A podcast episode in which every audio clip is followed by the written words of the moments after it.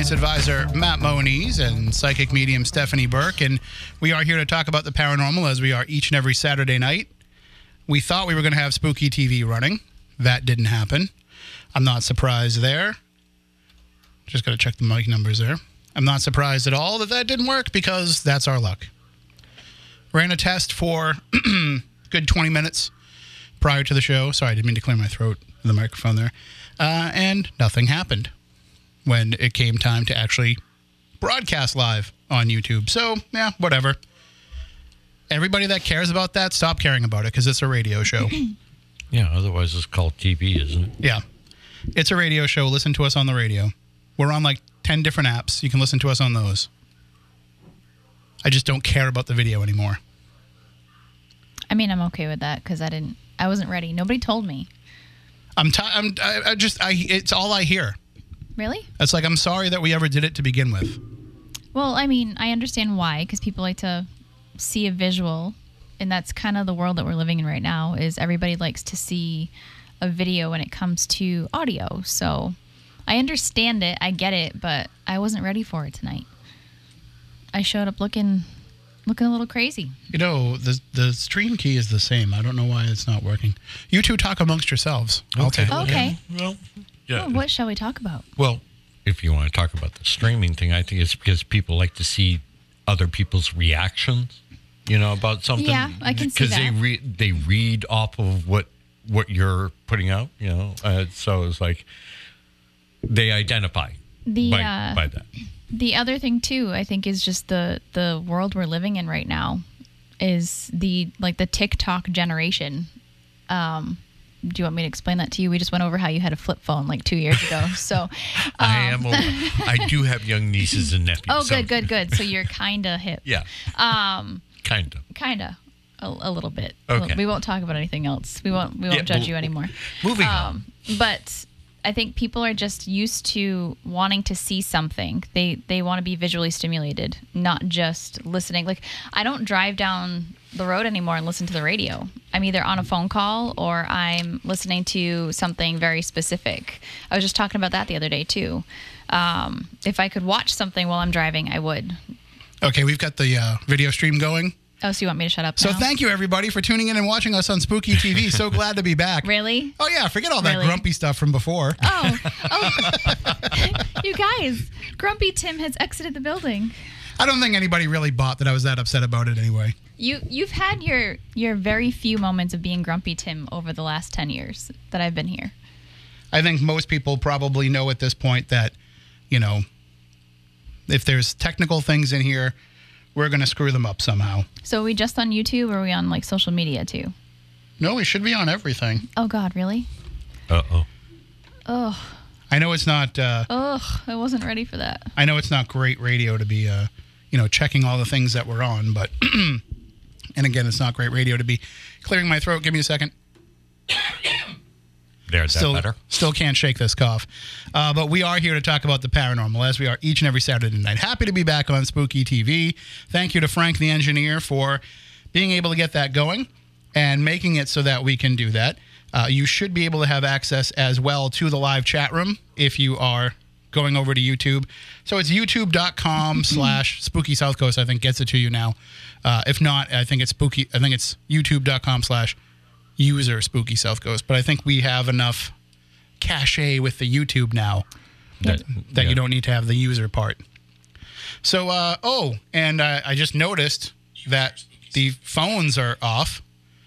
I, I don't know why that is. Oh, Because nothing's working tonight. As far as I know, phones were working earlier in the day here on WBS. I was going to ask you why there was no light.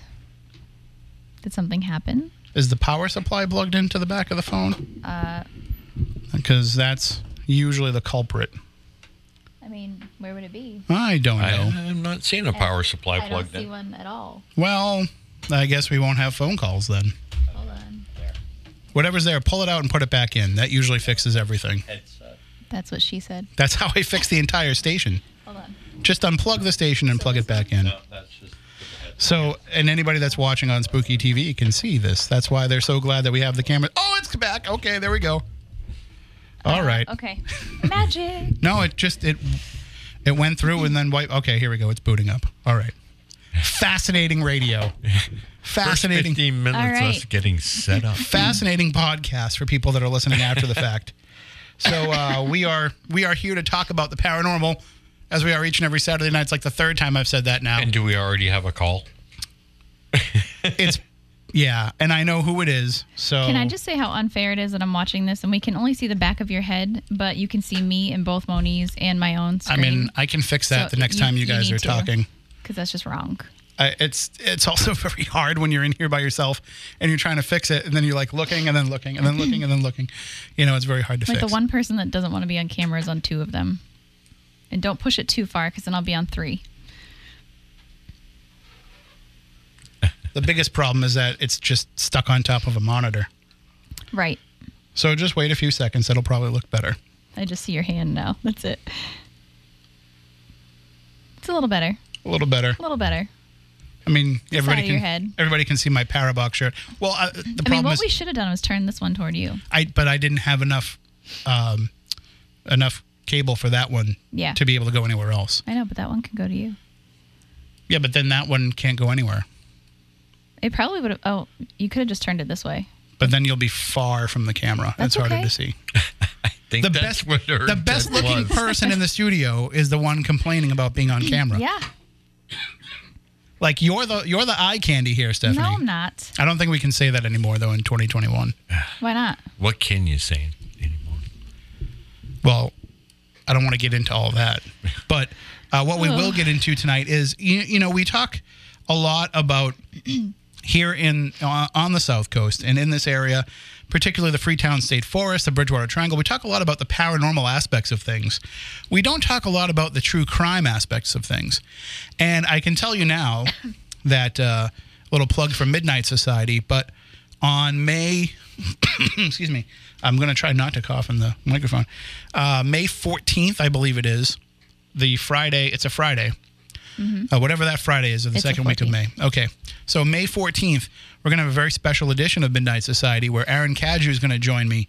And we're going to talk about all of the like weird, bizarre crime in the South Coast in the last, like, I don't know, 40 years, just to, to pick a number.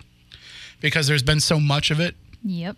and so much of it even goes back even beyond 40 years ago we could get into you know the crime that turned onset from hollywood east and the place where all the stars would go to the reputation that it had for years as um, a place that nobody wanted to go and thankfully they've been able to you know bring it back to uh, a nice place to go and visit again and a nice place to live and all of that. But for many, many years, people would only say, you know, I mean, you know this, Moniz, you grew up there during that time. Not in Onset, but you grew up in Wareham during that time when people said, oh, you don't go to Onset after dark. You know, I, I remember those days. you'd go to get a Mark Anthony's pizza, and like people would worry about getting jumped just going into the pizza place because the pizza place only takes cash. So everybody knew that everybody walking in had mm-hmm. cash. Mm. Uh, but anyway, it's not like that at all anymore. You know, it's it's it's great. They have awesome shops down there. You know, a little cafe. My barber's down there. It's like just a great mm-hmm. place. but for a while, it had that bad reputation, and it stems back to when there was a a kidnapping and murder that happened, I believe, in the 1940s. But before that, and even a little bit after that too, it still kind of had some some sway for a while. It was a place where all the stars would come through. I mean, when the casino was there, there was a there was a casino in Onset, and by casino I don't mean 20s and 30s. I think it started even earlier than that. Um, but by casino I don't mean like a place where you went and gambled, no, it was, uh, was- entertainment, entertainment type. like a a, a, a dance hall, Hall. a bowling alley. Yeah. Uh, they had all different kinds of uh, entertainment going on there, and Fats Domino came through there. I've heard that Frank Sinatra played there. Uh, I think if I heard right, when he went there, it was when he was the singer for uh, the Tommy Dorsey band. So it was Tommy Dorsey that came through with him as the singer, but still, you know, before he was this huge star. But still, it was a place that people would go to, and and you know, we know too the spiritualist history of it even before that. Right. Uh, so if you want to start going back to that crime, and I forget what year that happened, you know, that's when we really started to get this reputation as a place where weird, true crime happens. But it was definitely over the last 40 years that that exploded. And part of that is the Fall River cult murders. Yeah. which we've talked a little bit about here on the program. Uh, we know that we know that Carl Drew, who is the central figure in that story for a lot of people, but probably isn't the central figure. Uh, we do know that he is a listener of the program, Yes. so that's interesting. Uh, we also know that some other people that were involved in that are listeners to the program. We have also been warned not to talk about the cult because it is still active and it reaches some of the highest levels of what makes Bristol County Bristol County. So, for that reason, we've always kind of shied away from talking about it. But it's going to be really hard, hard not to because there's a documentary coming out about it. And it's going to be on the Epix channel. I don't know if either of you have that that. is. No. I was asking um, our friend Aaron um, what that was, or you know, when it was airing, or you know, is this something that everybody can see because you know it's something that's local to us. So I wasn't sure if it was more of a local thing or if it was you know completely global. So So it is. Um, it is a cable channel that's on. Well, I know. I mean, I have Comcast. I know Comcast Yeah. is in New Bedford. I don't know what's in Fall River, um, but it's it's. I know it's on Comcast. Comcast is in Fall River. It was on Verizon when I had Verizon. So, uh, you know, chances are it's on your cable system. If not, I know you can subscribe to it online. Yeah. It originally started as uh, you know an online thing before they before like Netflix and Hulu were really a thing. Epix came out as something that you could stream online and then also had an on-demand option but they didn't have a regular network space where they were showing the movies. Now they do. But um, for for now, you know, if anybody doesn't have it on their cable, I think it's like I think I pay like six or seven bucks a month extra to add it onto my cable. But right now, uh, I saw a commercial where Domino's Pizza yep. is running this promotion where if you sign if you go online and order your Domino's pizza, you get a free month of Epix. Huh. So I don't know like when you have to sign up for that and how long that promotion's going to go. But the the Fall River documentary starts in May. So maybe you have the opportunity to to get that and kind of, you know, sock it away until May comes. But again, you, you know, it's a couple of bucks a month Right. and you can you can add on the channel and watch the documentary and then call up the cable company and say I don't want this channel anymore. And actually, I mean not that I'm telling everybody how to cheat the system, but if you order the channel and you have it for a month and then you don't want it anymore, you can probably talk the cable company into taking it off your bill. So That was like a whole extra step right there. it was, and all you know, and they do free preview weekends all the time and things like that. So people that want to see it will have a chance to see it. I'm pretty positive of that. But it's going to focus on those cult crimes and on, you know, the conviction of Carl Drew, the conviction of Robin Murphy. I don't know what kind of true story we're really going to get. If it's anything like the um, Charles Manson documentary that they did, uh, I believe it was over the summer. Uh, then it was, yeah, that would have made sense over the summer. Well, I don't know. I don't remember when it was, but it was very good anyway. And I know that um, they have a lot of other documentaries like that that they have planned. So it's going to be, you know, I think they're trying to match up with HBO yeah. because HBO is just doing fantastic work. They have. Still, I don't know if you have HBO still or if you watch it. I don't really watch much TV anymore. So they had a great documentary just now. Uh, it was a a short series. I think it was four episodes called "The Lady and the Dale." Uh, Moniz, do you remember hearing about the Dale when you were younger? The Dale car, the three wheeled car.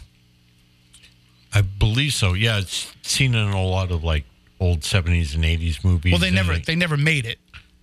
They, okay, then it's not the three wheel vehicle I'm thinking of. That No, probably not. They they they had a prototype, but it never really became on the market because, as it turns out, the person who you know create well, the person who was the the head of the company uh, was was a crook, and even though they were, she was trying to do the right thing with that. She also had a very long criminal history going back to before she was a woman when she was a man and was a you know a petty criminal and a con man, and then you know became the head of this automobile company, and then even that you know that drew national headlines because she was raking in millions of dollars in investments and selling selling the car on spec, but then not delivering the product. So it turned into a whole thing. But the documentary was fascinating. And, uh, and then I kept saying to myself, how come I hate this reporter? The reporter that broke this story about her, like milking people for their money. And, you know, I didn't like the fact that he was making a big deal about the fact that it was a trans person, but it was the 70s. That would have been a huge headline back then. I understand that. But I was like, who is this guy? Why do I just want to punch him in the face? and then they tell you later on who he is. And I was like, oh, that's why. It's Tucker Carlson's dad. So thanks for that. But um, if I want to punch his son in the face, it only makes sense that I want to punch the father in the face too. But anyway, uh, the documentary series was great on that. Now they have one about Woody Allen and Mia Farrow, which is also uh, fascinating. I don't. I didn't watch a lot of Woody Allen movies before. I don't know if I'll ever watch one again. Which one did you watch? Uh, I don't think I've really seen like a whole one start. I think I saw Mighty Aphrodite start to finish, Okay. but I don't know that I saw, you know, any other one like beginning to end. Uh, maybe uh, I think he did. Everyone says I love you, which I was only going to watch because of the Marx Brothers connection. Oh, go watch Sleeper. Well, I've, yeah, I've seen bits and pieces of that. That's very funny. Um, but I don't know that I can watch them again, knowing what they've been putting about him being. So, not only is Mia Farrow accusing him of being a pedophile uh, with their own children, but the theme apparently shows up in a lot of his films, and nobody really thought anything weird about it. So, the movie Manhattan is all about how he's a 42 year old guy, 43, my age, having a relationship, a sexual relationship with a 17 year old Mariel Hemingway. So I don't think I would watch that movie anyway, but now I definitely wouldn't. Uh, but anyway, and don't give me that it was a product of the time stuff for that because that's creepy no matter when the time was. So, know, see, look, I'm just I'm just here.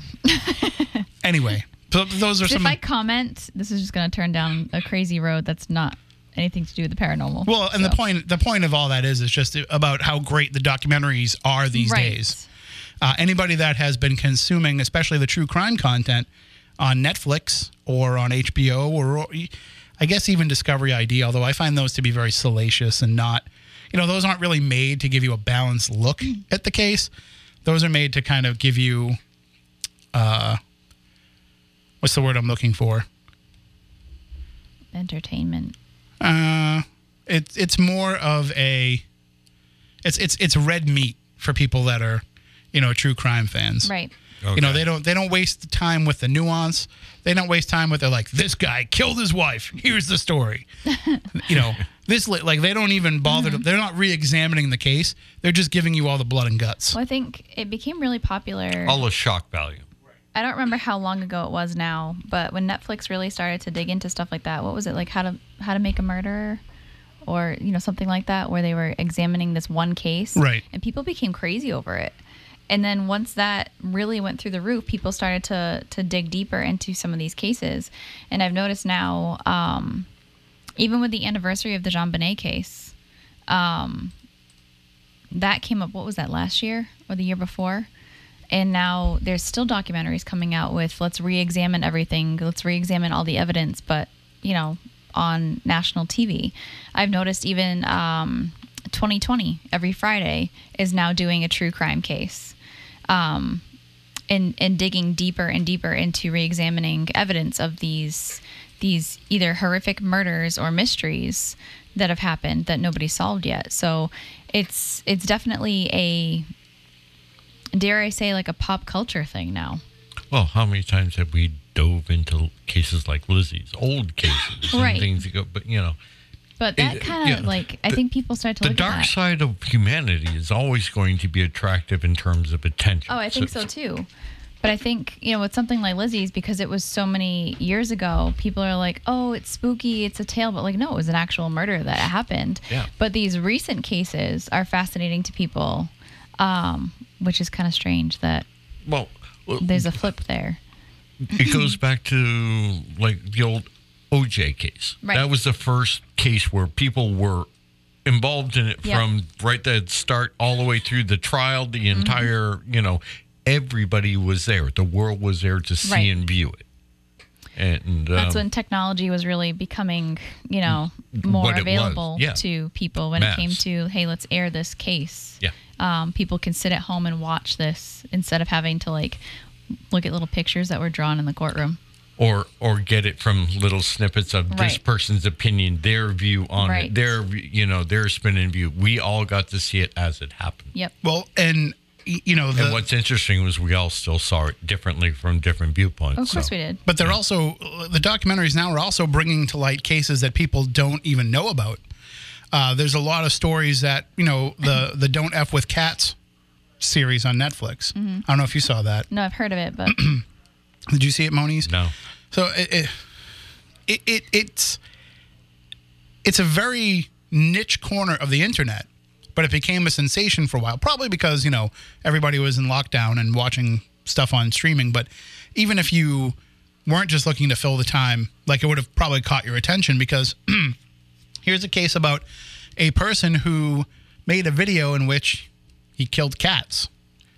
And so that led to these, you know, uh, Facebook people to try to track down who he is and like follow the whole story. And it turns out he was a much, much darker person than just that. oh god. So that yeah, there's a lot of that. But and also I I don't love the idea of these web sleuths. These people who sit around and try to like figure out cases online.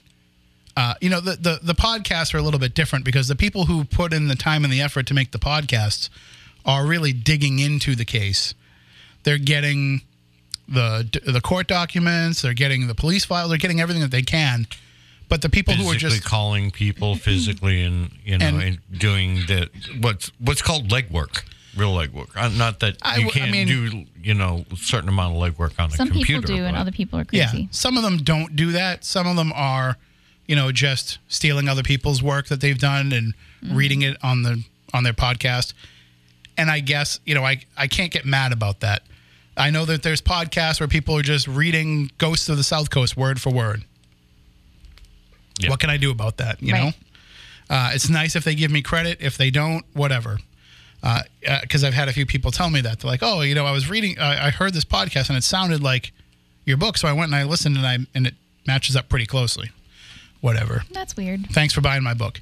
Right. But the um, the idea behind you know these these web sleuths who are just trying to pick up bits and pieces from what they can find online. They're not boots on the ground Right. going and talking to the people that are involved. They're basically just waiting for a news story to come out or for somebody else to post something and it turns into the telephone game where all of a sudden it is information that may or may not be true, but then becomes true because enough people have said it. And they, they want to do it just to make YouTube videos and get YouTube hits. And any, anybody that listened to the beginning of this program knows I don't give a crap about YouTube, apparently. So, so um, the idea of that being, you know, the goal more than figuring out and solving the crime is a little annoying to me. Moniz, don't put those headphones so close to the mic. Sorry. We'll get feedback. Uh, the the the Cecil Hotel documentary. I don't know if anybody saw that on Netflix. I Netflix. have hasn't not. seen it. So it was it was not great. It was four hours, I think, which was about two hours more than it needed to be. They repeated a lot of the same stuff, and they gave far too much time to these web sleuths, who, by the way, were convinced that they figured out who killed Elisa Lam, that it was this, you know, death metal guy who was staying at the hotel and makes all these dark music videos and all this these dark songs with dark lyrics and all that. And as it turns out, he had actually been there a year before she had been there, and only for a couple of days, and had nothing to do with it. But they still, you know, ruined his life, ruined his career, and then the documentary just glosses over it. They, you know, they interview him, and he talks mm-hmm. about, you know, how they ruined his life, but they never asked the people that actually ruined his life. So do you feel any, you know, remorse about what you did? Which is to me the key question in that whole thing. But instead it's, you know, more focused on how much these web sleuths were going to solve this problem even though they didn't have anything to do with it. Even though it was just regular good old-fashioned, you know, police work that does Yeah. the job. Well, So that's another one that people can go and, and check out if they want to check it out. But I didn't I didn't love it, and I can't say that I recommend it. I haven't seen the Ghost Adventures episode there, um, because I don't have Discovery Plus anymore. You don't. I don't. Uh oh. Well, here's the thing. I don't have time to watch anything. So, like when I want to watch a few things, it's not on Discovery. The stuff I want to watch isn't on Discovery Plus, so I didn't need to keep it.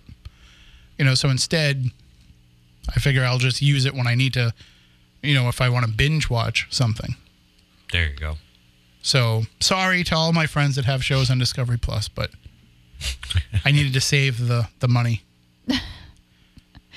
Did you see the um was it 2020 that just did it or there was a documentary on the local stations, but I, I'm sure it was a little bit more widespread of the the Bear Brook murders in New Hampshire. No.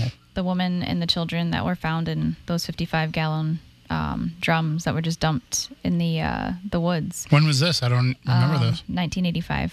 Oh, I was young. I didn't do it. No, it wasn't you. Um, but it was uh, a serial killer, Terry Rasmussen, um, and his victims. And it actually was a local librarian that started to put pieces together and completely solve the entire case recently. But there, Yeah. And like they're being able to go and do the work. Yep. Not by watching a bunch of YouTube videos. No, not by watching YouTube videos, but I was, you know, trying to point out that sometimes it takes a person outside of law enforcement Sure. to help. And that happens all the time. And Yep. uh, you know, podcasts have solved crimes. Yep. Uh, and I'm, I'm I'm all for that. I just don't think that people that are doing this just for the purpose of making a YouTube video and getting a bunch of views. Listen, I've I've been down on YouTube lately anyway. Yeah. Uh, because of the you know the the urbex explorers, the urban explorers, and I don't even watch that stuff. the paranormal videos that people are making, just the stuff. Uh, you know, we talked about this a couple weeks ago. The trespassing. yeah, people that are down with you know they feel like like being a YouTube content creator is a license to break laws. Yep. And Even TikTokers, same thing. yeah, same we we were talking about that too the same way because like they feel like they get these followers and that kind of empowers them to go and do these things. Well, I think too, at the same time, if they do something that people know is wrong, like, oh my God, I can't believe they got into this place or they did this, um, it's like watching a train wreck. You can't help but stand there and stare. So you're going to get more followers, you're going to get more watch um, from that. So, And also, like, I don't know about you, but I find TikTok videos to be so perfectly produced yes. But I don't believe anything that I see in any of them. No, like I think to myself all the time about making one, and I'm like, I don't even know if I want to go through the the entire process of editing something like that so perfectly. Like I'd have to do some type of content and then hand it off to somebody else to deal with because I just don't have the attention span. From my understanding, and I don't know if this is true because I've never done, I've never made Yeah. a TikTok video, but from my understanding, it's easy to do it all within the app. Well, good to know because I'm still lazy. I don't, I don't know for that for a fact, but I think that's what somebody told me. Because otherwise, if these people are actually like taking it and putting it even like an iMovie, Yeah. and making it and then uploading it to TikTok, like you, you need, you, you need to spend your time a different way. well, that's what I'm saying. I just I'm too busy to edit things that crazily. We've also gotten to the point now There's where we have the also a grumpy old time men. constraint on them, isn't there? They have to be so many minutes. No, I think it's just 60 seconds.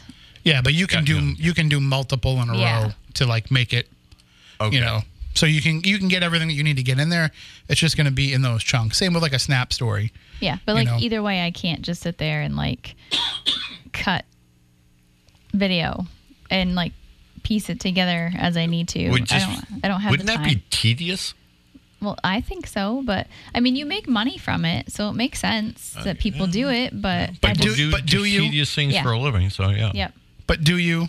Yeah, I know people that do. But how much do they make? Um, I don't know. I can go back and ask, but Like we make money off YouTube, but yeah, But like, we like make like a hundred dollars a year. my friend was saying the other day, she's like, I'm just, you know, I make my TikTok videos, and she said I'm just leaving all that money in there till the end of the year so I can like go on vacation. I'm like, cool.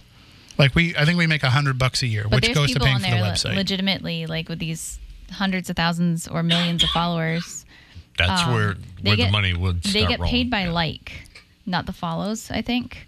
So, however many like views and likes they get on their videos is how they get paid. It's, it's it's another reason you need to to watch HBO. Uh, what was the documentary called? I can't. I'll I'll think of it or I'll look it up Mm-hmm. during the break.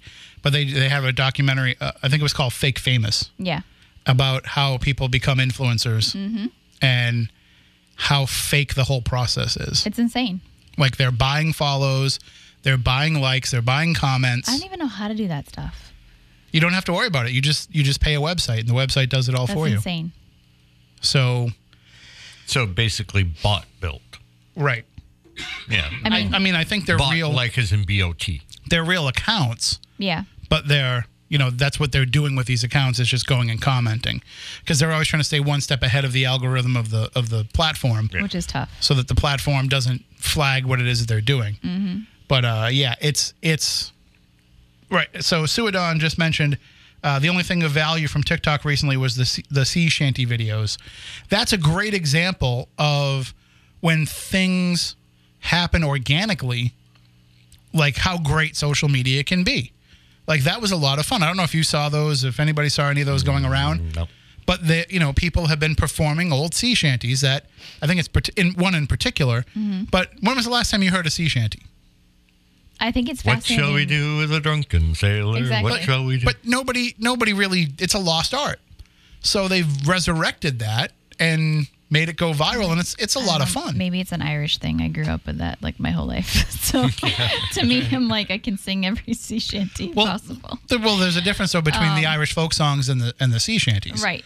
Like the sea shanties started to go away when sailing really kind of went away, but and so they don't really get brought up. So you'll get you know the Irish Rovers put out a new album every year of different you know Irish folk songs. So you get to keep a lot of those, but there's a lot of those that have been lost that people don't even know what the melody was to anymore. Right. No, I get that. There's actually a lot of traditional Irish songs that have had the same fate, but like those sea, sea shanties, say that three times fast, have a lot of roots in Irish and Scottish. Sure. Um, so The it's familiar to me, but it's funny to see that like people have no idea what that is, and like it's becoming like a new trend for this. Like, Well- what what are kids called nowadays? Gen Gen what? Gen Z Z, or something, X. whatever. no, I'm Um, I'm Gen X. ABC. Yeah, Gen X. Um, I don't know. I give up. Myself, I yeah. thought it was millennials, and I thought we were gonna stop there, but apparently there's no, more. uh, So there'll always be nicknames for um, them. yeah. it's horrible. It, but well, it goes that goes back a long time though.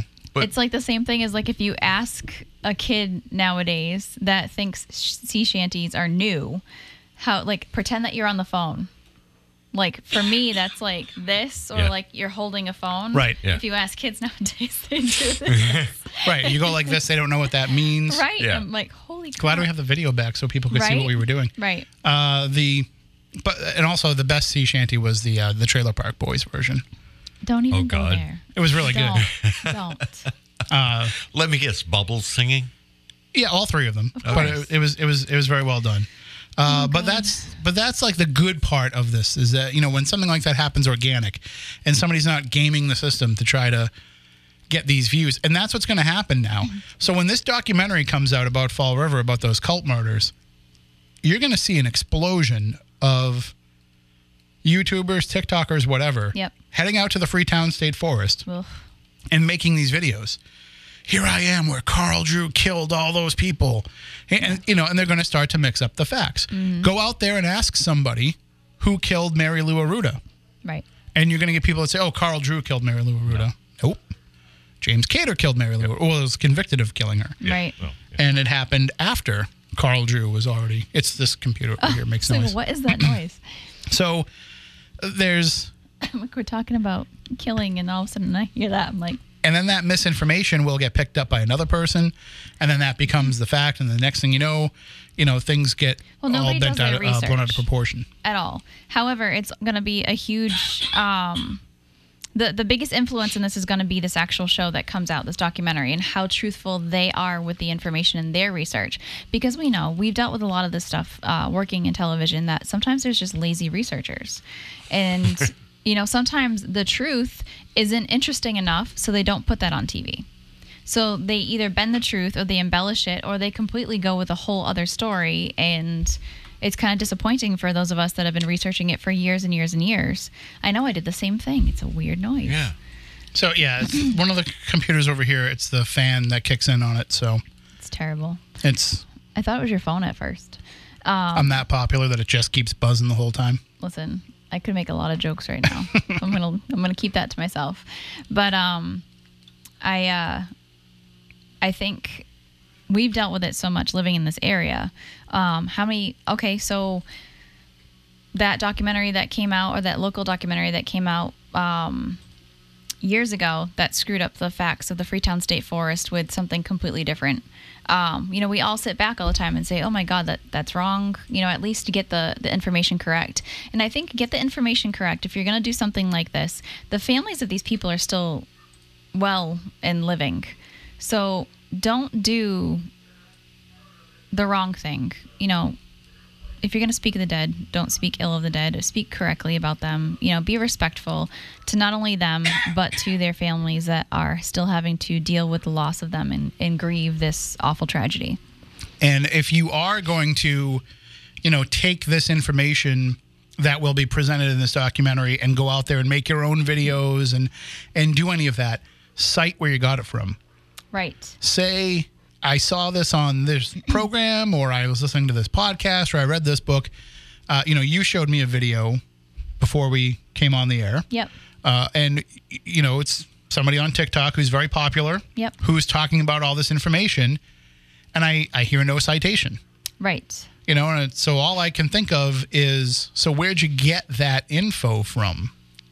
Because you're not, you know, it's it's one thing if you're like let's just say uh, let me let me pick something here. So Chris Balzano writing about the Bridgewater Triangle. I never really had to question his sources because he's local Right. and I knew that he went and he did all the work.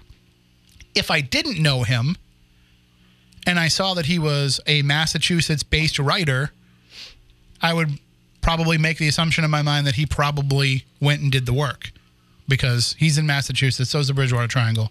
Yeah. Put two and two together, it makes sense.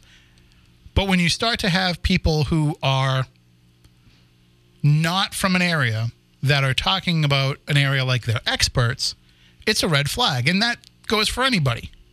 You know how protective I am. We we talk about this all the time off there. Uh, whenever anybody comes and tries to be a Bridgewater Triangle expert when they don't come here. In fact, I'll, Happens so often. just a couple weeks ago, I had on Spooky South Coast. Uh, she she might even be watching, but I had uh, Leva Radford on, and she's not from around here, but she was going to come on to talk about the Bridgewater Triangle. So, and seeing that in the booking, I say to Michelle, the producer, I'm like, well, I don't know how that like uh, if if if she doesn't come prepared with the right info, or if she comes and tries to act like an expert when she hasn't been here and, and worked in, in in the Bridgewater Triangle, I'm just going to move on to a different topic. Right. I'm not going to give that a lot of airtime if that's the case. And of course, thankfully, she she came on and just you know came right out from the beginning and said, "Hey, I've only started looking into this. Mm-hmm. You know, I haven't had a chance to really get in there and, and really get dirty with it yet." And so, you know, I can obviously respect that whenever anybody Yes. wants to come in from that approach. Uh, and we had a great back and forth discussion about the Bridgewater Triangle. And I shared some things that I knew, and she shared some things that she'd been looking at, and it turned out to be a great discussion. But how many people have shown up here to make a documentary? Countless. and at this point. they don't talk to anybody that No. lives here. They don't talk to anybody that's researched it. They don't talk to Loren Coleman, Right. which, you know, he's not going to talk to everybody, Right. but still, He is available. it, it's it, at least reach out and try. I mean, any of us are, you know? But it's and, and this isn't just a Bridgewater Triangle thing. It happens all over the country, in all different kinds of places, mm-hmm. where because it becomes popular, somebody shows up and says, "Well, I'm going to make a documentary." Okay, fine, and I understand that people are going to come from out of the area and make documentaries, but You have to talk to the people that are in the area.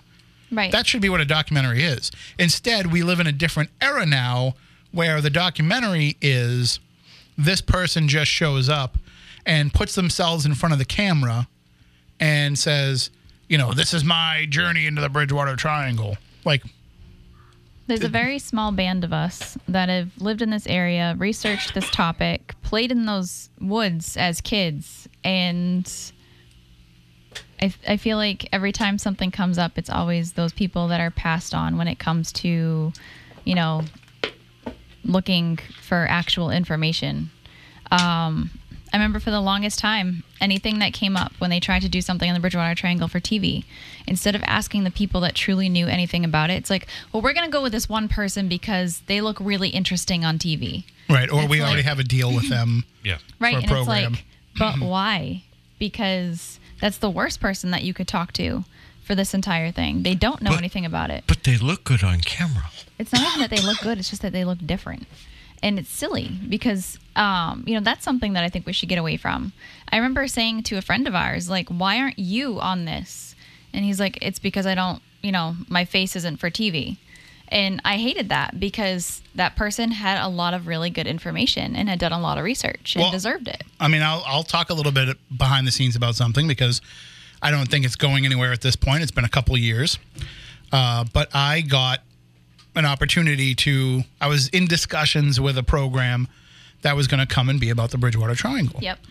And it was going to be a series. And I actually helped in providing them the info. Basically, I developed the series for them. Uh, and they paid me. I was I was compensated, but I came up with you know the the angles for them to to to make this a multi-episode thing i came up with how you know where we can go and investigate and, and a list of all the places and all kinds of stuff like that and i mean, I mean maybe it's still going to get made maybe the pandemic kind of put a hold on the possibility of this production but when they reached out to me it wasn't to be part of the cast Right. it was to get information and to find out who else i knew that would be good to talk to as as Bridgewater Triangle experts. And, uh, you know, I, I basically told them, I said, well, listen, I don't have any desire to be on TV. But then again, all the people that you're bringing into this program that are part of this cast, none of them live here. Right. None of them have ever, Not even in the state. some of them haven't even been here. Yep. So, like, this is what you want to present, then mm-hmm. anybody that knows anything about the area is going to see through this and say, wow, this is hollow. Mm-hmm. You have to present this as here are some outside people that are interested in paranormal phenomena mm-hmm. that say we're going to come and look into the Bridgewater Triangle because we hear that's a paranormal hotspot. And then you need that anchor person to try and, you know, work around that. And I wasn't pitching myself as that at all because I don't want to be on TV. Right. Uh, I don't like looking at myself on TV. If I do get a chance to be on something, of course I'm going to promote the hell out of it. So Right. get ready for season two of Hotel Paranormal coming soon. but at the same time, like I don't, it's, it's not an interest to me. Right. And we've talked about it before. If somebody came to me and said, "Hey, do you want to be a cast member on X TV show?" I would say no because I don't want to give up my job that I love to go out and film for six weeks and come back and have no job Right. And then hope I get a season two so that I can have another paycheck. Right. You know, like that's not the life that I'm interested in living. And the only reason I would even consider doing this one is because everything would have been filming in my own backyard. I could have been sleeping in my own bed Right. and I could have still done my own job. So I was, uh, I, you know, I was in talks with them for that to, to be part of it. But, and again, nothing against the people that were going to be part of it, just you're not from here. Yep. So you can't present this as you're experts in this area because if you start from a place of you're going to tell people who live here things that they're supposed to know or things that you think that they don't know when you need to talk to those people you've already shot your credibility with them. So, you know, Zak Bagans never goes and interviews somebody on Ghost Adventures about a case and says, you know, I know all about this case, but tell me what what you know. Mm-hmm. Like he says, I I don't know anything about this. Tell me what you know. And that honesty is what allows people to open up to them. No matter what people might think of that show, the fact that when they come to town, they want to present that story properly as historically Yeah. accurate as, as they can, people will help them out with that. Mm-hmm. And the same thing happens, you know, with with a lot of these paranormal shows. And I just think if somebody comes in and tries to act like they're from here, or just doesn't even address that they're not from here, mm-hmm. then everybody starts to turn on you. They're not going to be there for you when you want to sh- film season two, or they're not going to be there to share stories with you. You know, especially here, people don't realize this. But Massachusetts, southeastern Massachusetts, especially, we're not nice to outsiders. no I, really? I, I heard somebody. I, I I never knew that. really No. I heard somebody on on my program on on Midnight Society say, "Oh, you know, I went to Boston and everybody was so nice. They were the nicest." Mm-hmm. It's like, when did you go to Boston? Because where did you go that you thought everybody in Boston was so nice? all right so listen Nobody thinks that about Boston. listen anytime i'm in boston i'm in an airport which i think is probably the best representation of boston. Even though you have people from all over there it's like everybody that's walking around since people can see me now is like this with their phone in front of their face.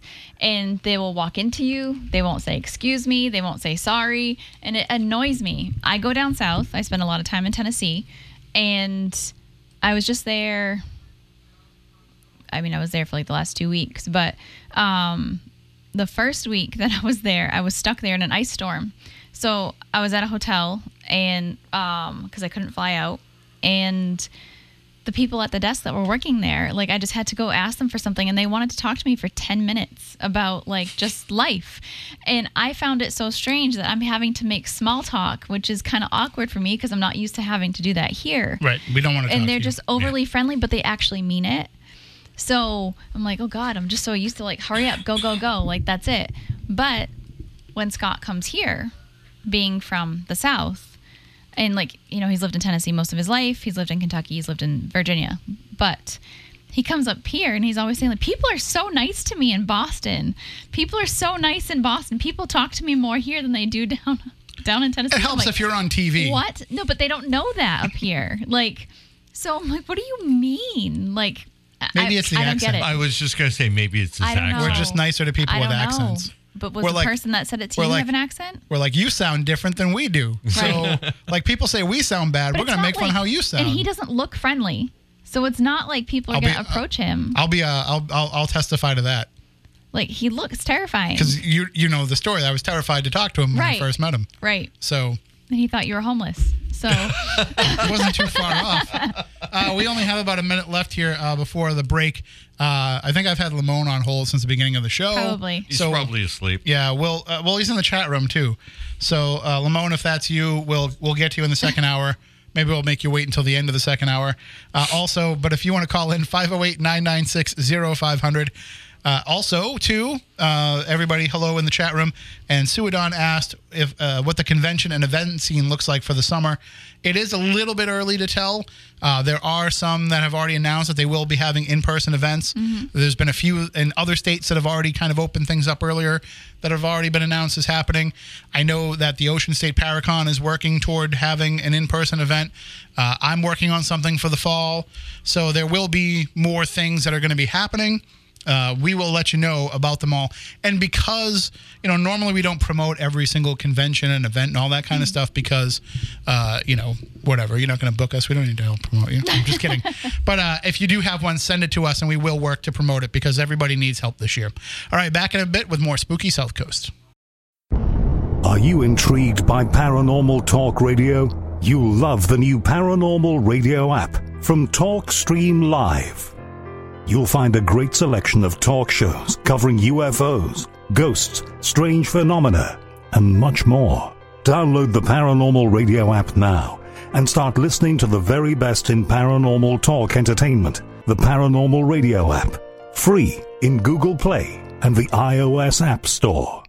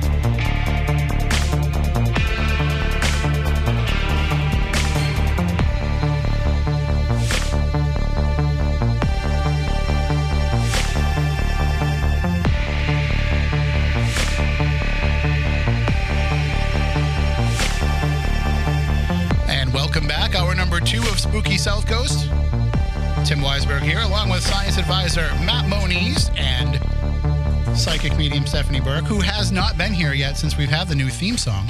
I know. I actually have not heard it yet, so I was I was kind of surprised. You you obviously heard it every night when it was the theme song for Midnight Society, and Uh, you yeah, always tune in and listen. you're right. I do. It's my favorite. I mean, I actually have listened. I just haven't listened in a while. I Just giving- supported you. I'm just giving you grief. So uh, we are talking about uh, you know some of these true crime stories that are coming out, no, and some of the ways that things are being uh, presented as well. And uh, we do have a call on the line. I think I've made poor Lamone wait through the entire first hour. It's persistence right there. Also, like not like I hope he has an unlimited plan. There's that too. It sounds like his cell phone is from 1998, so I hope his plan isn't from 1998, and he's been sitting on the on hold at 50 cents a minute. Hopefully not. Although it's after 9 p.m., so I think it goes down to, wasn't it like half price after 9 p.m.? I don't know. He paid like 50 cents a minute until like it was off peak time, and then off peak was like half as much. Stephanie's like, I don't know. I've never lived in the era that wasn't unlimited cell phone. That's not minutes. true. I I remember the days before there were cell phones. Like I remember like the bag phones and the car phones. So My first cell phone I bought from a kid in the hallway of UMass Dartmouth that does not surprise me. because he needed he needed gas money to get home to California, so he sold me a cell phone for 50 bucks. Yeah. Motorola. It could have been stolen. I don't know. But I took it downtown and they were able to get it activated for me. And I, I carried it with me everywhere I went, Yeah. but would never use it. Right. It was only for emergencies. Yeah, because it was 50 cents a minute. So Yeah. I remember like using it to call ahead to order food. Mm-hmm. And then like I was already in the car and I could order food and go pick it up. I was like, this is so great. Yep. I don't have to go home and order it. I don't have to go there and order it and wait. I don't have to use a payphone. And then uh, And look at us now. then I discovered too that you know I could call for the movies to find out what the movie times are. So if we were out, you know, trying to figure Mm-hmm. out where to go on a date or whatever, and I was like, well, let's go to the movies. You could call, but then you had to sit and wait because it would cycle through the movies. Yes. So finding out would be like a ten minute phone call Yep.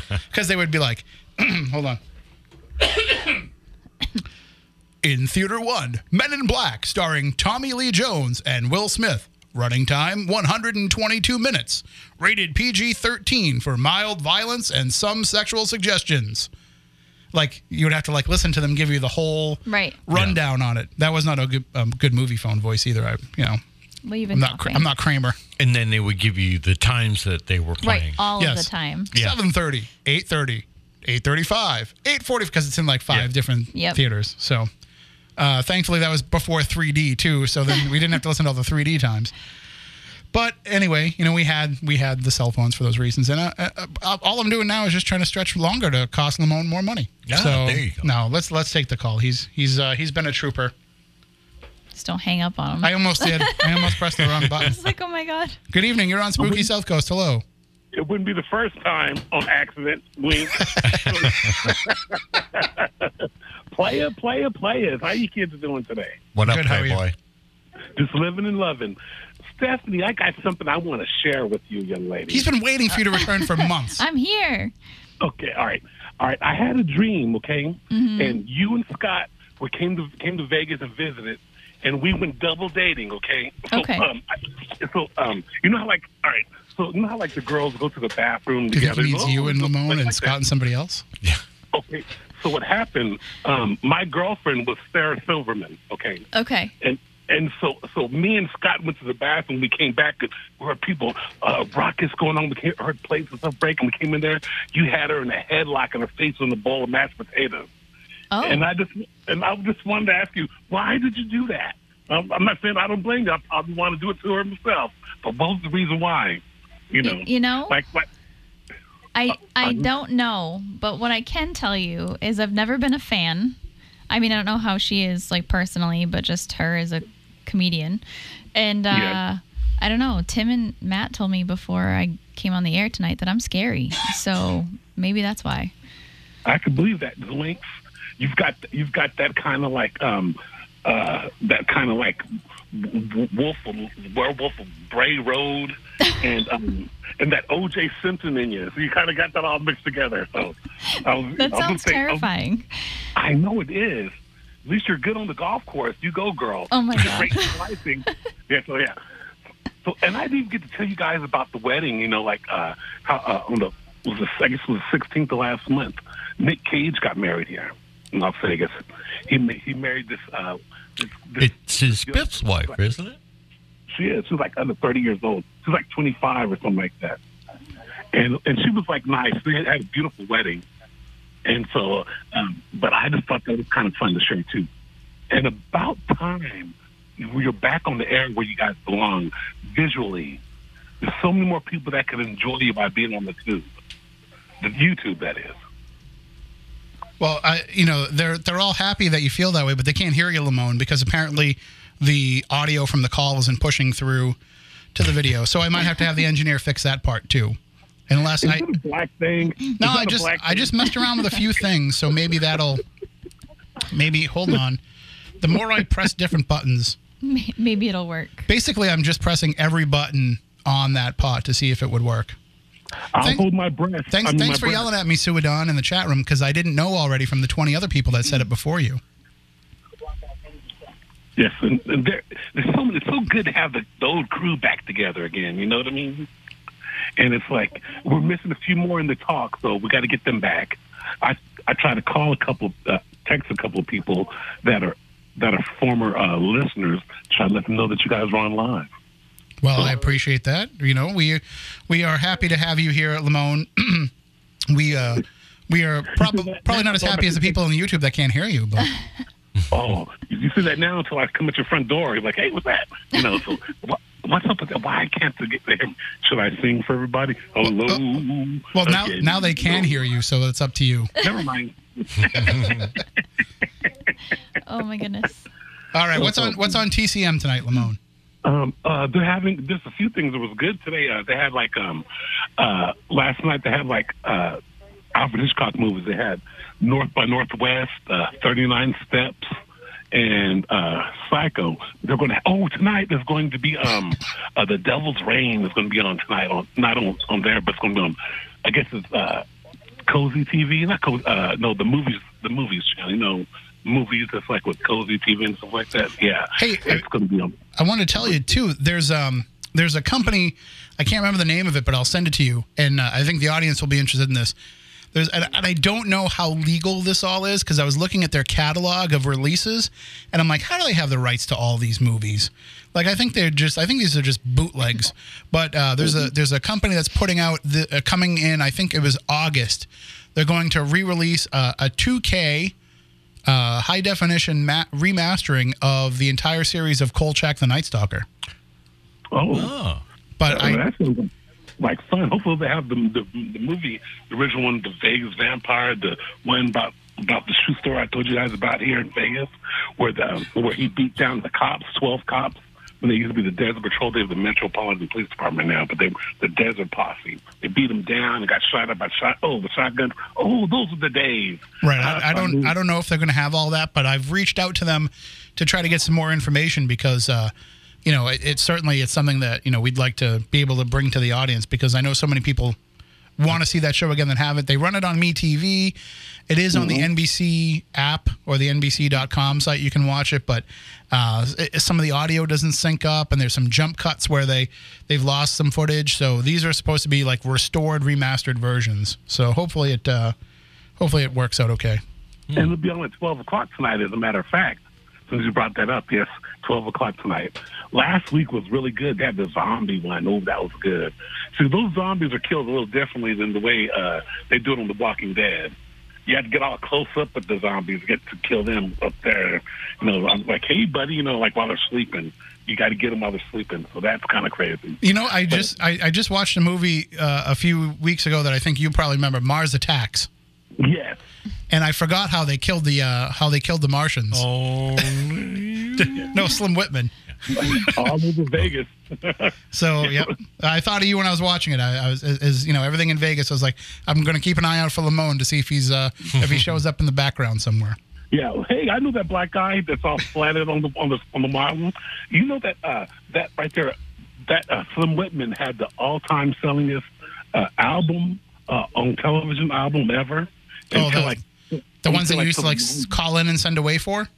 Yeah, yeah, the, yeah. And he had the all-time sellingest until like, something like I'm going to say like nearly 2000. He he had it till like 19 till 2000. Was it Anne Murray or something like that? I don't know. It's just a I, good I, I always wanted to make an album and sell it that way. Now, you know, Ronco Records, you know, that's what the Ronco is, you know. Mm-hmm. K-Tel. That's right, K-Tel Records, yeah. I- hey, baby, Wolfman Jack here talking to you. Oh, with Leo That's- that's- and Donna Summer, baby. That's pretty good. But thank you. I just smell like I'm going to get a little closer. So, you know, I'll wait to get wait till you're back in Vegas, don't you? So take a whiff then. So, Oh. yeah, but I think it would be really nice. It's nice. I, it's so sad hearing Matthew's so so quiet. It's like it's like he's not he's not he's like a eunuch, but verbally. You know what I mean? Wow. You took that in a very weird direction. like you could have said he's a mute. You know, Wow. like I d- d- it's not where I expected. Okay. Should, should I? Do you, do you think I need to let him go after that? I think Mo, Mo, Moniz is wounded on many levels. Apparently. it was in the, nicest way. You know. oh, oh, I'm a eunuch. Hey, nothing. All right, Lamont, we're going to let you go, but uh, thank you Oh, for checking God. in, and it's good talking with you again. Hey, God bless all of you guys, and God- God bless having the crew back. And hopefully, are you guys gonna be back live next next Saturday, Sunday night? Uh, Saturday we'll, night? we'll see. I mean, uh, it all depends. Uh, for those who don't know, on this program, I talked about it on Midnight Society, but I'm uh, I'm doing the news here on WBSM in the mornings, and still doing Midnight Society at night. So, like for example, last week I I had to not do Spooky South Coast because my voice was just shredded, and uh, and I, know. I, couldn't. Called, I knew I, I wouldn't be able to do it. And I figured if you weren't gonna answer, maybe you'll answer the phone when I was calling later. But no, you didn't answer then. It's like hell bells. Nah, we we weren't in. Well, that's good to know. Thanks for the warning, though. All right. And it's Well- like, I'm hoping you guys get out of here. Oh, don't forget, uh, on the 25th, we're doing uh, the pre the premiere of uh, Godzilla versus King Kong. Well, you'll have to let us know how it is. That's what I'm talking about. And I, oh, I'll tell you how uh, Coming to America was too. Thursday night. That was. Do you want me to tell you about it now? I'll shall I wait till next week. Uh, hold off, hold off till next week because we got another call on the line. Okay. God bless you. All right, take care. Ciao, everybody. Bye. Bye. Bye bye. Ciao. Bye. You're just saying bye because you're afraid to be called that again. That's just. So I wonder how much more the next caller can wound you. Let's see. Let's have a contest. Uh, here we go. I mean, there's, of I just the, think it's funny that it's the first time that somebody's ever called him out for being like that. For like the for being quiet, yeah. uh, a, a few people have probably mentioned that before.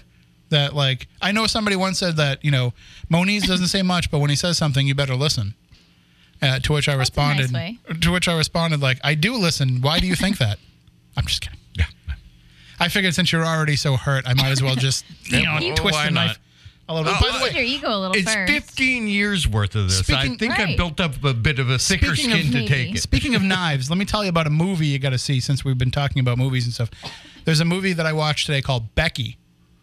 And it's a movie. So I was drawn into this because it said that Kevin James plays the bad guy. Mm-hmm. And I was like, eh, Kevin James is a villain? I don't know if I can buy that. Like, I don't you know if I posted can. about this, right? Yeah, I was like, I don't know if I can buy him as anything but a goofy kind of guy. Uh, he was a white supremacist, you know, a Nazi, um, you know, escaped prisoner, and he was pretty badass in it. But the the whole idea, the whole premise of the movie is him and his you know gangmate show up at this house where it's a family, and uh, you know they're, they're trying to get something from the family, and this 13 year old girl has to basically defend the family. But it's like as I put on Facebook, it's like Home Alone if instead of being precocious, Kevin McAllister was homicidal. Okay. It, it it's one of the goriest movies that I've ever seen. Uh, there's some really good death scenes. I won't ruin it for anybody, but there's some really good death scenes in it, uh, and and some pretty graphic stuff. So so for a little independent movie, I was kind of uh, kind of impressed with it. So check it out. I believe it was on Showtime, is where I saw it, but you can get it like on demand and all that kind of stuff. So it's called Becky. So right. well done. all right, let's take our next call. Hello, you're on Spooky South Coast. How are you? Hi, Tim. It's Colleen Johnson. How are you doing? Hey, how you been? I've been okay. I just wanted to very quickly say it's so good to see you guys back, and I wanted to make a, a short comment about. Uh, Is that another eunuch you were discuss- joke? Oh, God. Here we go. yeah. I'm what? sorry. Go ahead. I didn't mean to cut you off. Didn't mean to cut. Um, what you Uh, guys figured were, I'd take another whack at it. Okay. It's getting weird. Which works on a double level because it's Colleen. So a whack, you know, a whack joke, you know? Yeah. that makes Why don't perfect we Yeah. let sense poor to me. Colleen talk? Okay, No, sorry. it's cool. It's cool. So um, I wanted to make a quick comment, speaking of Lizzie Borden, no less, about what you were discussing before about folks, um, you know, coming into the area who or doing documentaries who don't know a thing about the area. You were talking, um, you know, Bridgewater Triangle. Uh, I'm out here in Washington, in Washington State now. And I don't know if it's something that they do out there. I never noticed it happening, but the paranormal shows out here actually advertise for guests. And so I've seen a couple of these advertisements asking for, they want to talk about Lizzie Borden. So I go and I email these people. And they don't want to talk to me. That's so weird. And I'm like, I, I, but I was there. I was a, a tour guide at the house, and and and and um, so yeah, um, it And, just- and not it only you were there for investigations too, not just you know, not just Yeah. tours. Yeah, exactly, exactly. But um, there was there was a group that I was actually trying to get involved um, with out here, and one of their members was doing a, a talk show, a thing about Lizzie, and I said I used to be, you know, I used to be a Lizzie Borden tour guide. I've had experiences, and all of a sudden, like they stopped contacting me in terms of the group and and it's somebody it, i think you've mentioned the the leader of this particular group before i won't say the individual's name but it just kind of shocks me that that happens Wow. and they were Um, like well we're kind of looking for somebody more well known okay Well, that's true i don't have a great reputation i'm not a huge well known person but i was there for five years right. Who? But who from there is a well-known person? You know i didn't even bother to see who they finally got You know, I mean, uh, uh, the people who were there certainly have had screen time on the different programs that have gone there. Leanne's been on programs, Danielle's been on programs, uh, you Yeah. know, Sue's been on stuff. Uh, uh, I don't want to leave anybody out. And, and yeah, i've done a few yeah, I mean, none of those people are well known, and I mean, they do a good job of kind of you know mixing it up with who who is there to talk about so that you're not hearing the same stories all the time you you get to hear from different people Exactly, but I figured out here in Washington, who are they going to get?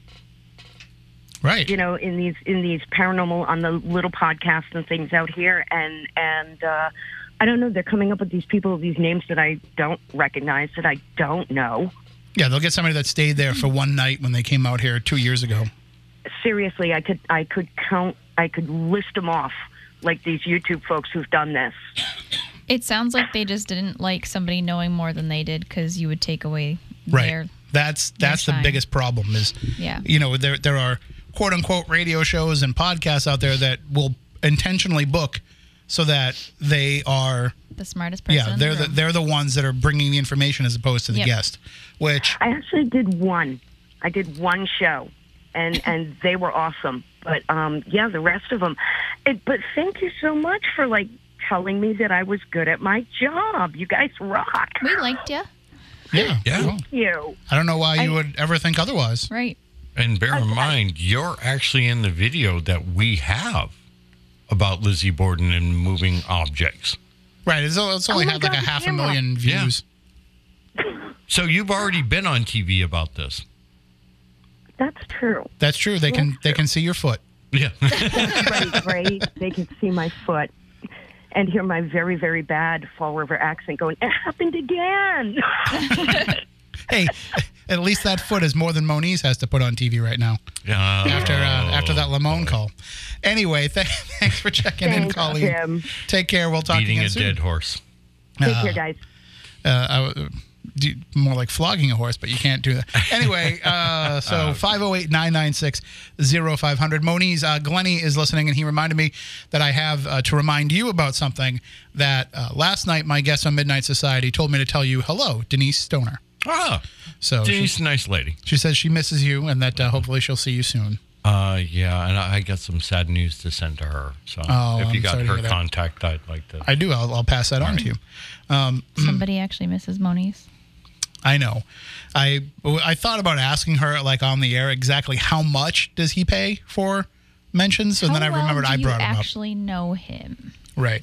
She's like, "Oh, he's a great guy. I love Matt." And I was like, "Yeah, yeah." No, I'm just sure. he definitely is. Everybody that meets him, everybody that meets Moniz loves him. Right. No, really. Who who doesn't like you? Me. I mean, Well, I mean, there's there's That's only silly. one person that I can think of in the entire paranormal realm that doesn't like Matt Moniz. this is gonna get weird fast. Commander Sonny Cito does not like Matt Moniz.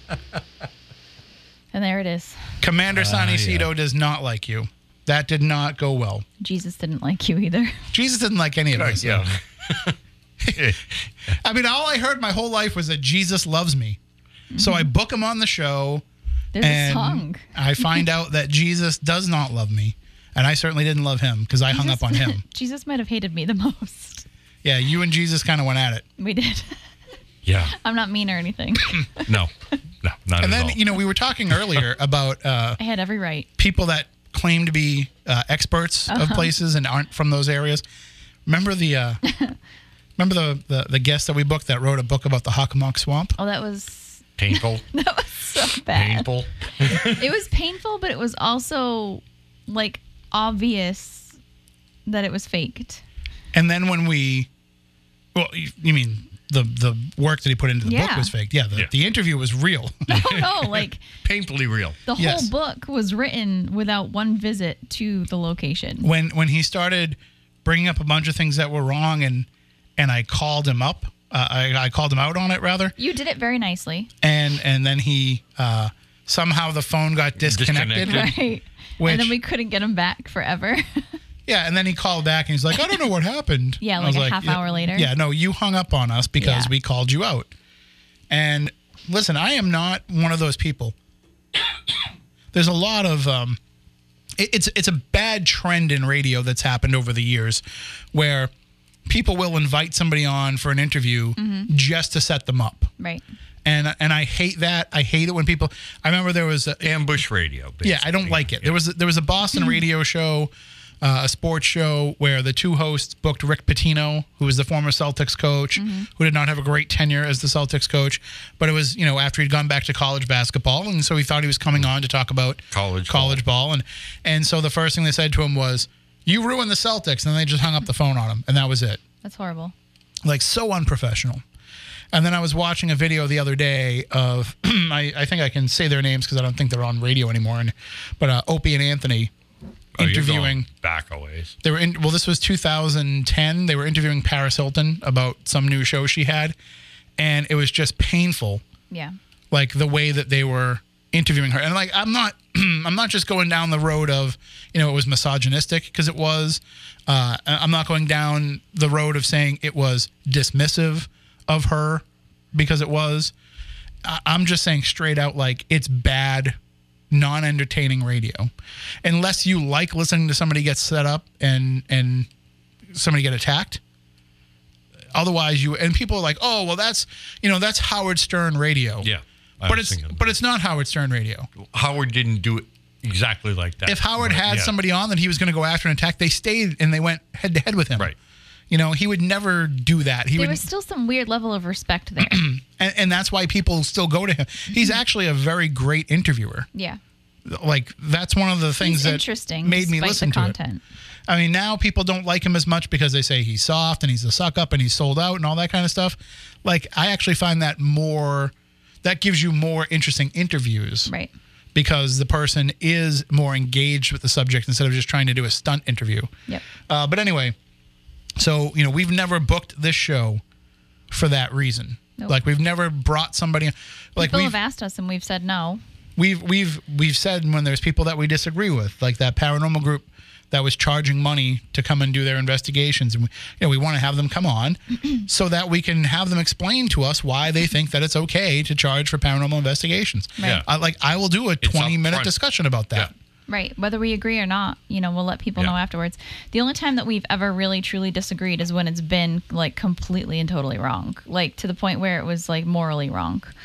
So Wh- like when people do actual damage to people for right things. or Yeah. illegal things Yeah. or you know like trespassing different things like that that's when we'll speak up is like something's breaking the law somebody's going to get hurt emotionally or physically Yeah. then okay you know we stay by what's truly right but we don't judge you for you know things like that we've had people come on that have had two totally differing views to the point where they were at complete odds on the internet elsewhere court cases whatever you you know but they've come on this show and we've played neutral party and let them talk it out or you know be able to speak on both sides of things um, like that uh, the Indian group that we had the native tribe and the um, the game maker. I think that. Right. Uh, I don't know if that was that's that's. I think that was definitely pre your time, right? Mm-mm. You were here for that. Yep. Okay, so if I, anybody that doesn't remember, because I do always point out to that episode Yeah. is like what what I think the show should, Should be. it be? And it's exactly so it. we It- had uh, a, a board game company. You know those tabletop games where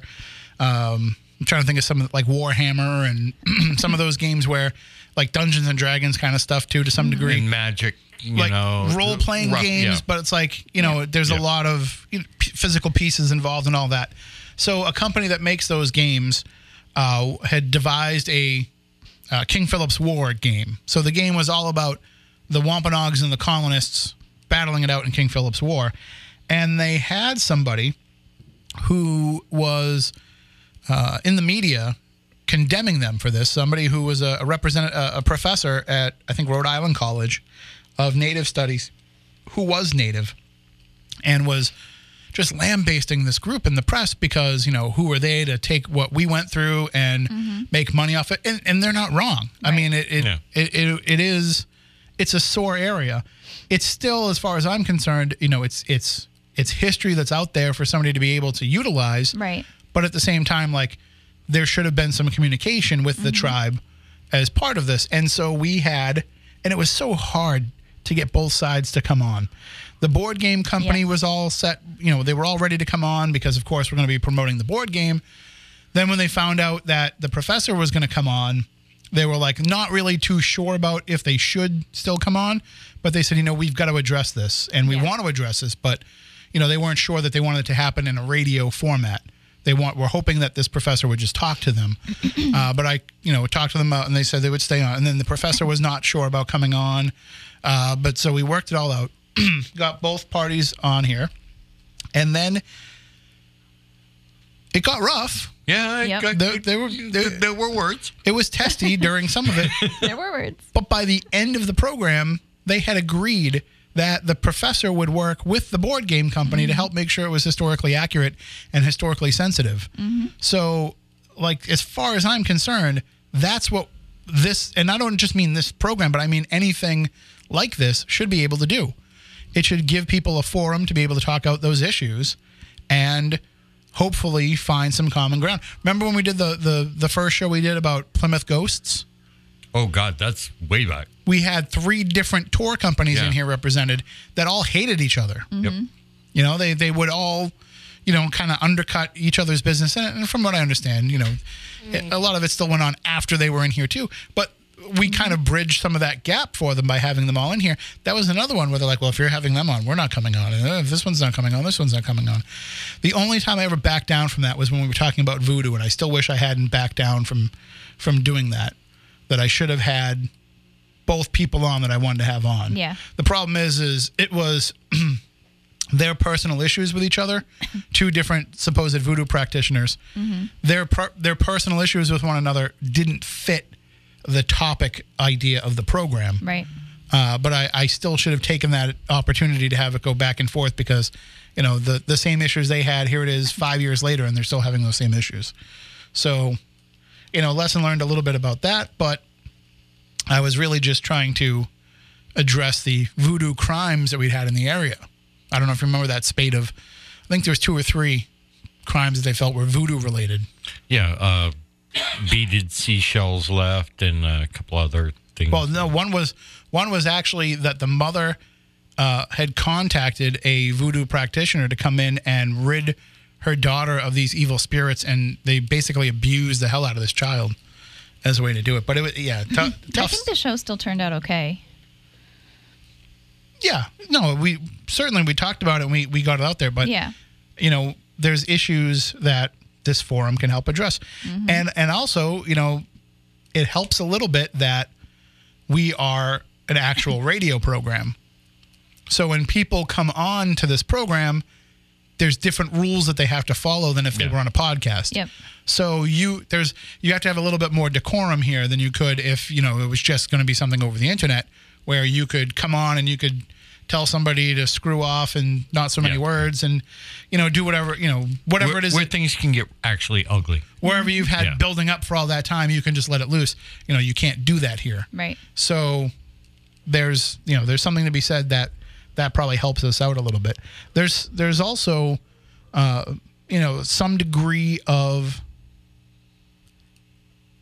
i'm trying not to put this in a way where it uh, i mean it's promotional to come on here Yeah. you know, like that's why guests come on shows like this, and people are always like, "Oh, that guest." All they do is they come on and they say, "You know, buy my book, buy my book." Well, of course, that's why people come on radio programs. Yep.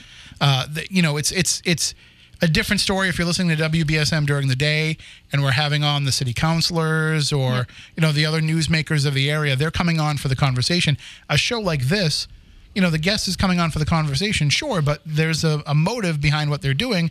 You want to increase your own audience and increase buys of your book or views of your documentary or what have you, or any of that. So when you can say to somebody you're going to be on the radio, that will be attractive to them to come on mm-hmm. and to say, you know, like I can tell you I've been on, you know, shows like Coast to Coast. Mm-hmm.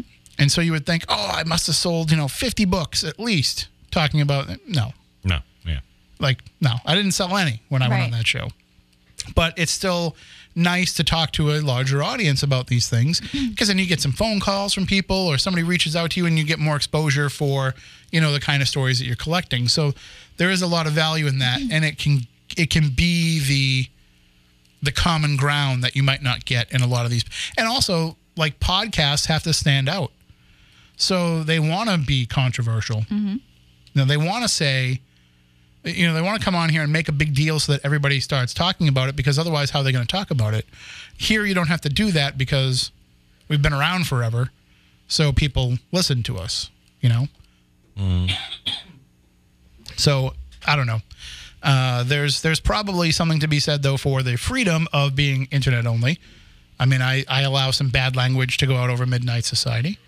I wouldn't if we were on the regular radio. Right. But you know, sometimes when somebody lets one slip, I'm like, yeah, it's okay. Yeah, nobody's you know gonna report us to the FCC because we're not broadcast.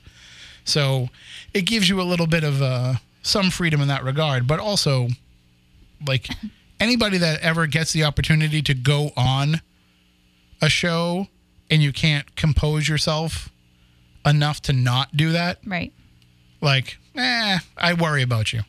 Well, then again, you also have some people that just don't want to be on the radio either. It they're they're more happy being on quote unquote the internet where they're not as like you're saying censored. Well, you know, we used to say that people wanted to be radio hosts because they heard Howard Stern doing it or Art Bell doing it, and they're like, "Well, I could do that." So that's why they wanted to, to have their own radio shows. Now they hear, you know, Joe Rogan, and they're like, "Well, I could do that." So then they want to do that same kind of show, and so you hear a lot of and and, and listen, I don't mean this uh, as any disrespect to anybody, but so many of those paranormal shows sound exactly the same. And I was listening to some of these shows, you know, in 2006 and 7, I listened to everyone that I could find, mainly because I wanted to make sure that we were different than everybody else. Right. And I I wanted to find ways that we could stand out. But as it turns out, like most of them were just copying what we were doing, which what we were doing was really just kind of copying what those who had come before us had done. So it's a it's a matter of, you know, uh, a, it's a formula to some degree. And then when the whole blog talk radio thing took off, now all of a sudden everybody can have a show. And as Stephanie said, you know, you've got people booking a show just so that they can be the smartest people in the room. Mm-hmm. And I've I've been the guest on programs like that, and it is annoying. You can go back and listen to like appearances that I've made on other shows, and you can kind of tell what I thought about the hosts by how much I talked. Yep. You know, if if I think that you're a good host and and and you know there's there's a good flow of the conversation, I'm going to give you a short answer and I'm going to let you ask another question and we're going to go back and forth. If I feel like you're not holding up your end of the conversation, I'm taking over. Yep. And I know that's an annoying part of my personality, but I can't listen to something that I think is bad. And I'm not saying like I'm the best out there, but I know that when I hear something that sounds bad to me, I'm pretty sure that if it sounds bad to me, it sounds bad to the audience. But then what happens if you have somebody that hosts a show and you go to give them an answer and they cut your answer off with their next question and they keep doing it over and over and over again? Uh, I would, I'd probably fight my way through that uh, to some degree. There was no fighting.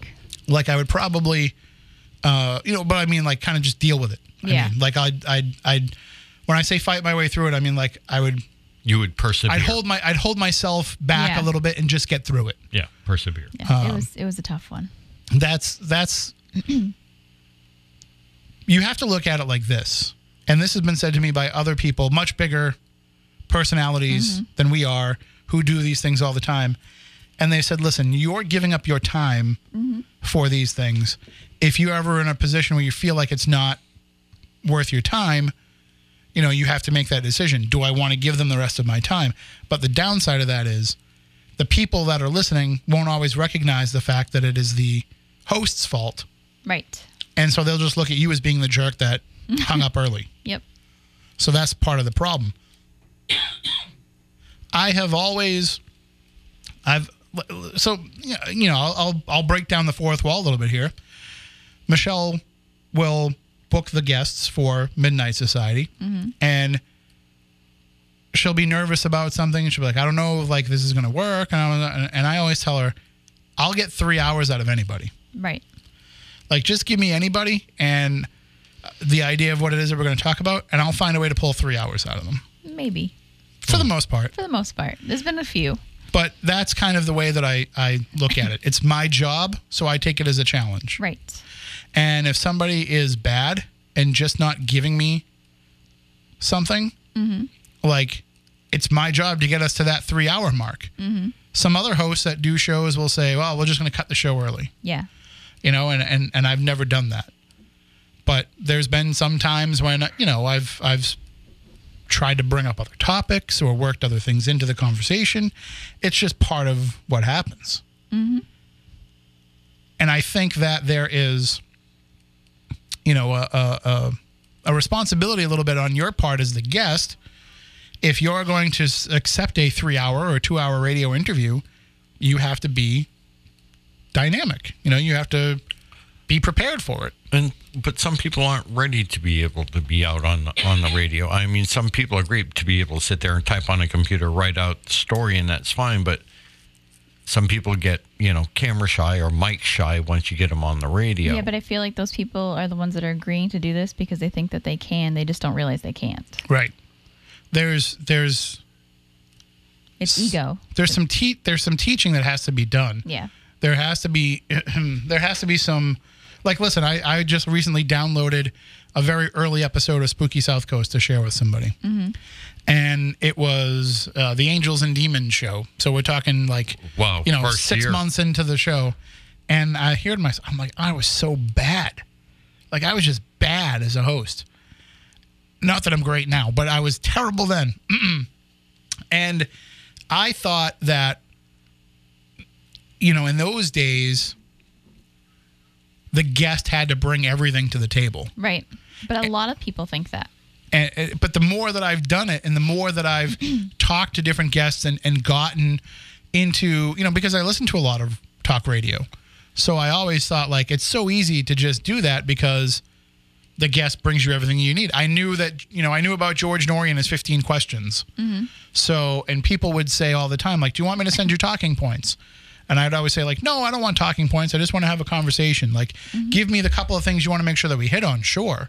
But for the most part, like, we're going to have a conversation. And and that's a that that that's a Dick Cavett thing. That's where that comes from, because when Dick Cavett started, I think it was Steve Allen that told him, uh, or maybe it was Jack Paar, whoever whoever. I think he worked for Jack Paar. So he told Dick uh, Dick Cavett told Jack Paar, I'm not sure that I can you know, do these interviews.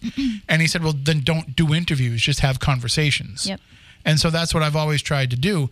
But when you've got somebody that can't hold a conversation, you're you've got a problem. Hmm. So I tell everybody, like if I if they're new to this and they've never done it before, I always say, like we're not doing an interview, we're just having a conversation, just you and I.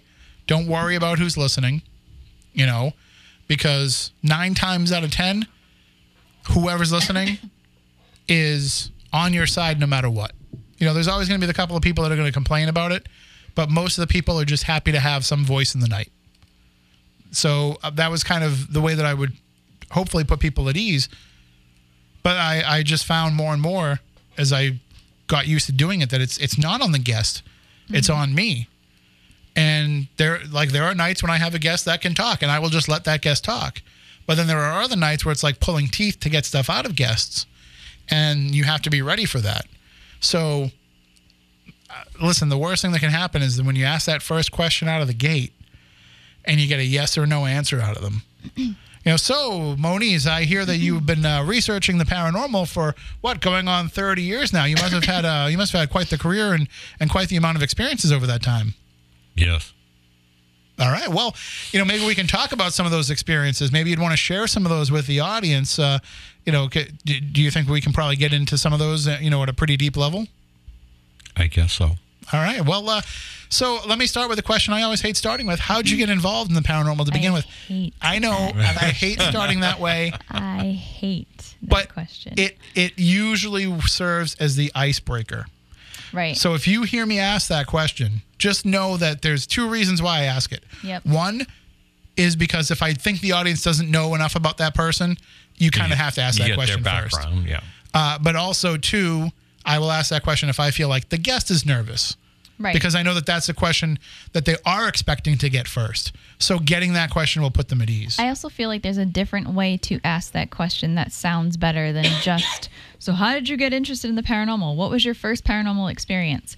I've been on so many different radio shows, podcasts, you know, different things like that. And everybody always asks that first. And then they always follow it up with a completely random question that has nothing to do with Do anything the- that I discussed. Right. And I think from getting my start in radio when I was, how, how the hell old was I when I uh, 11. came on here? You were 11 and a half. I don't think I was 11 and a half. But okay, so I was 18 when you guys started the show. So I was probably a guest on the show like by the time I was 1920. 20. Yeah. I think it was what 2010 you started being a regular, right? Does that sound right? No. 2013. maybe. Yeah. Because I want to say 2013 13. because I was pregnant shortly after. Yeah. And then I couldn't hang with you guys. like Oh no, at all. 2010 was when we met. Sorry. Yeah. Right. So, um, so yeah, but you know, I would be driving in my car, you know, like on a Saturday night while I was still in high school, listening to you guys on the radio. So, Which is why her social life was. Yeah. clearly Explains not a lot. that cool. right. Here I am, X amount of years later, sitting here with you on a Saturday night. So it still shows what my social life is like. What's the show about ours? Exactly. So, but getting my radio start with you has taught me how you've interviewed over the years. And I've picked up that conversation type of interview skill as well. So it annoys the hell out of me when I'm somewhere else and people will do that to me. And I'm like, just follow the conversation. Right. Just do what you need to do in order to continue. Who cares what questions you have written out? Get to them at some point That's- when you run out of material. And that's why I won't send talking points Right. because they just move on to the next talking point without asking the follow up. Exactly. But it's annoying. It drives me crazy. So there, there was an interview that I did once. I won't say what show it was because Mm-hmm. I don't want to embarrass any particular hosts of major national overnight programs. But I was, I had submitted my questions, uh, my talking points, Mm-hmm. and I remember leaving off. I think I left off with, and that's when I got thrown up against the wall at the Lizzie Borden house. Right. And then the next question was just like, well, let me ask you about this. Right. Like, why didn't you ask me about getting thrown up against the wall at the Lizzie Borden house? Because that's a really good way to end a sentence Yep. Yeah. and to give you a natural lead into the next question. But you have to be, you know, paying attention. I remember when you were um you were filling in for am I allowed to say your old radio show? uh, The other program. the other program. Art Bell's last radio show. okay. Yeah. So you were filling in for that, and you were like, "Hey, I need a guest tonight. Um, you know, do you mind doing it with me?" I was like, "Yeah, not a problem." Like it was so last minute, but that's how you and I are. Like I'll fill in anytime that you need me to, and because again, who the hell has a life randomly at that time of night? But um, I remember they sent me a list of talking points, and I was like, "I'm not, I'm not filling these out." Like I refuse to fill these out. First of all, because I know how you feel about them. Second of all, I don't think you need a talking point at this point because you're probably one of the very few people that know everything about my life. Well, uh, you know, full disclosure, I get I get a list of talking points. Oh shit. Oh, sorry. you you just scared the hell out of me though with that, and I want let me hit that button there. Okay. Let's see if that fixes it.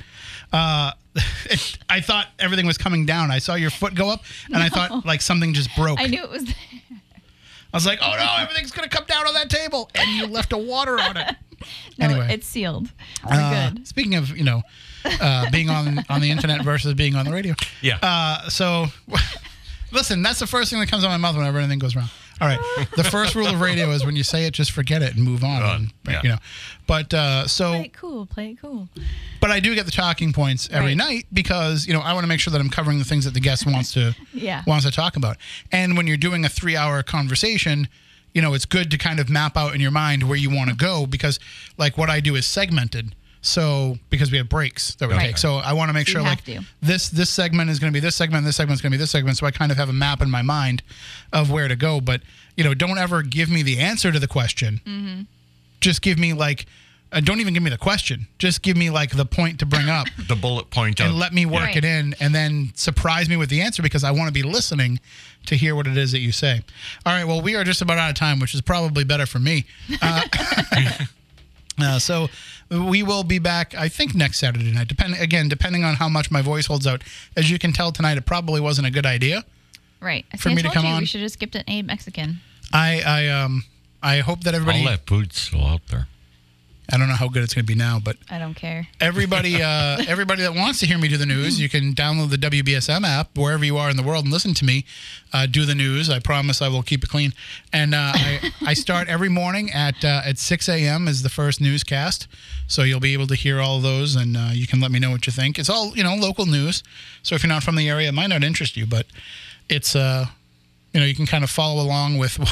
you can hear as the week goes on how much my voice gets shredded as we get closer to Saturday night. So I will try and do uh, the best I can to be back here next week. Uh, but until then, if you want to reach out to us during the week, spooky crew at spookysouthcoast.com. You can also uh, find us on social media. We are at Spooky SC on Twitter. You can find Spooky South Coast on Facebook. Uh, pretty much wherever you go for so except TikTok. You know, we're not on TikTok Nope. and now you can find us on YouTube as well. So we're back with that, and uh, and and we'll see if we can keep that going as well as the weeks go on. So that'll do it for tonight's show. until next week, for Matt, for Matt, for Stephanie, I'm Tim. We want you all out there to stay spooktacular.